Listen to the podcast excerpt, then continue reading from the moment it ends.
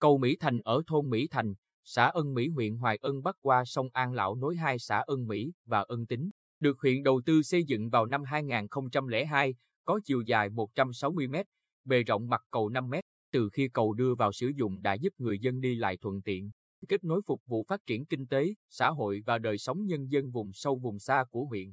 Tuy nhiên, từ nhiều năm nay, người dân đi qua cầu Mỹ Thành cảm thấy bất an, bởi cây cầu này không có lan can hai bên, nên tai nạn luôn rập rình. Ông Lê Công Bình, ở xã Ân Mỹ, cho biết, đây 3 năm, con trai tôi bị ngã từ trên cầu xuống khi đang đi học. Hậu quả là cháu bị gãy tay, gãy răng và xe đạp hư hỏng nặng. Cũng may khi đó mực nước sông đang thấp nên được người dân cứu giúp kịp thời. Và đã có nhiều trường hợp các cháu nhỏ bị rơi xuống cầu như con tôi. Theo bà Nguyễn Thị Hồng, nhà ở gần cầu Mỹ Thành, đã có nhiều trường hợp qua cầu không may bị té ngã. Cả người và xe đạp, xe máy rơi xuống nước. Hầu như năm nào cũng có xảy ra tai nạn. Thường là các trường hợp đi qua cầu vào ban đêm. Người may mắn thì được người dân địa phương phát hiện kịp thời cứu sống. Có người rơi xuống chết đuối nhiều ngày mới phát hiện.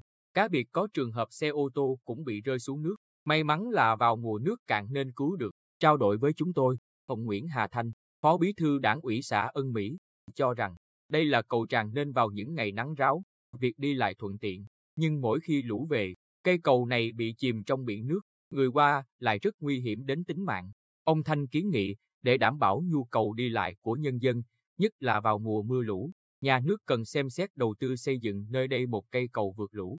Về vấn đề này, ông Nguyễn Xuân Phong, Phó Chủ tịch Thường trực Ủy ban Nhân dân huyện Hoài Ân, cho biết Hoài Ân là huyện trung du miền núi, các sông chảy qua địa bàn huyện có độ dốc lớn nên vào mùa mưa lũ là nước chảy rất xiết. Để đảm bảo nhu cầu đi lại của nhân dân, huyện đã đầu tư xây dựng cầu Tràng Mỹ Thành. Đã là cầu tràn thì không thể xây dựng lan can, bởi có lan can thì khi mưa lũ kéo theo cây cối từ thượng nguồn đổ về sẽ cản trở dòng chảy, gây nguy hiểm hơn. Để đảm bảo an toàn cho người và phương tiện khi đi trên cây cầu này, huyện đã cắm biển báo nguy hiểm tại hai đầu cầu, tổ chức tuyên truyền, cảnh báo người dân về mối nguy hiểm và cẩn trọng hơn khi lưu thông, ngăn không cho người và phương tiện qua lại cầu trong những ngày lũ lớn.